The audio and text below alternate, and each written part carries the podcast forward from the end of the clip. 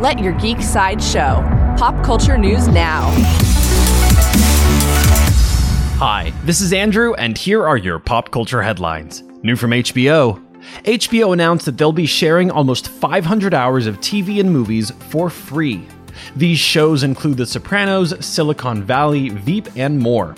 There is no word on how long these titles will be free. For fans of the Wheel of Time series, showrunner Rafe Judkins discussed the upcoming Wheel of Time series with a Q&A session on his social media. He shared that he's been working with composer David Buckley for music, and he's already got the cast speaking the old tongue and working with a sword master to train the team. He also expressed his delight at the VFX for the show, saying that he was so excited the first time he saw it that he literally screamed.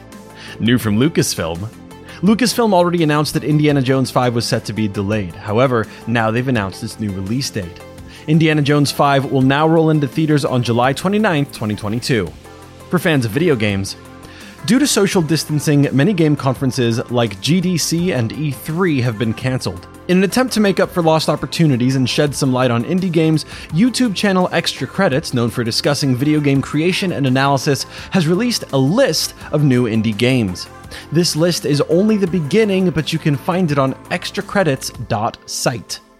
This has been your Pop Culture Headlines presented by Sideshow, where pop culture is our culture.